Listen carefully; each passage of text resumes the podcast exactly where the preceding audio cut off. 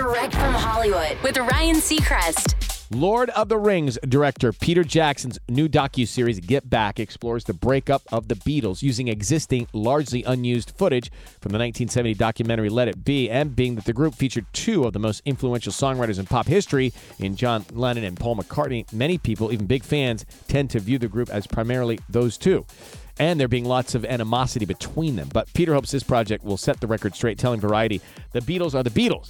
They're not Lennon and the Beatles or McCartney and the Beatles. It's the four guys as a unit.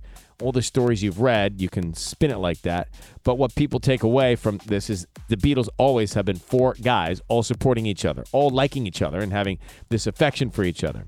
They've got each other's backs every step of the way. The Beatles get back streaming on Disney Plus now. That's direct from Hollywood.